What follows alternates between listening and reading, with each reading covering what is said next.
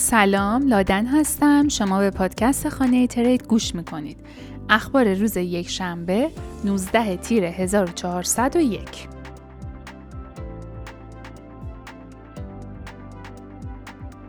مایکل سیلور در مصاحبه اخیر خود بار دیگر فقط بیت کوین را در حوزه کریپتو به عنوان کالا برچسب گذاری کرد و استدلال کرد که اتریوم یک اوراق بهادار هست و گفت فکر می کند که ارز دیجیتال اتریوم یک اوراق بهادار هست چون از طریق ICO صادر شده و شبکه آن در طول سالها تغییرات اساسی زیادی داشته.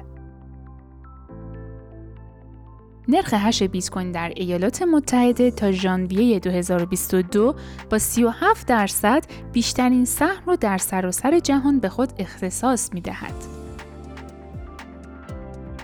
نهنگ ها در حال خرید شیبا اینو هستند و تقاضا به طور قابل توجهی بالاتر رفته. کف قیمتی فعلی شیبا علامت خوبی از وجود تقاضای قوی در این سطح داشته. با این حال این مسئله لزوما تضمین نمی‌کنه که قیمت ها کاهش پیدا کنه.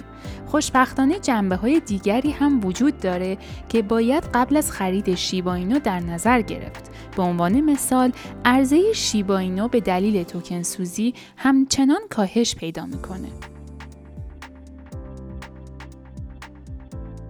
بسیاری از سرمایه گذاران از تشکیل پرونده ورشکستگی وایجر دیجیتال به شدت نگران هستند و برخی ادعا می کنند که میلیون ها دلار یا بیشتر از پسندازهای عمرشون در این صرافی ارز دیجیتال قفل شده است. وام بیت کوین شرکت تتر به شبکه سلسیوس بدون ضرر برای این ناشر استیبل کوین به طور کامل نقد شد که این می‌تونه نگرانی های مبنی بر اینکه تتر ممکنه با بیش از حد قرار گرفتن در معرض سلسیوس در خطر باشه رو کاهش میده. تتر بار دیگه توضیح داد که سرمایه گذاری در شبکه سلسیوس هیچ تأثیری بر ذخایر USDT این شرکت نداره. مرسی که امروز هم همراه ما بودین. تا پادکست بعدی خدا نگهدار.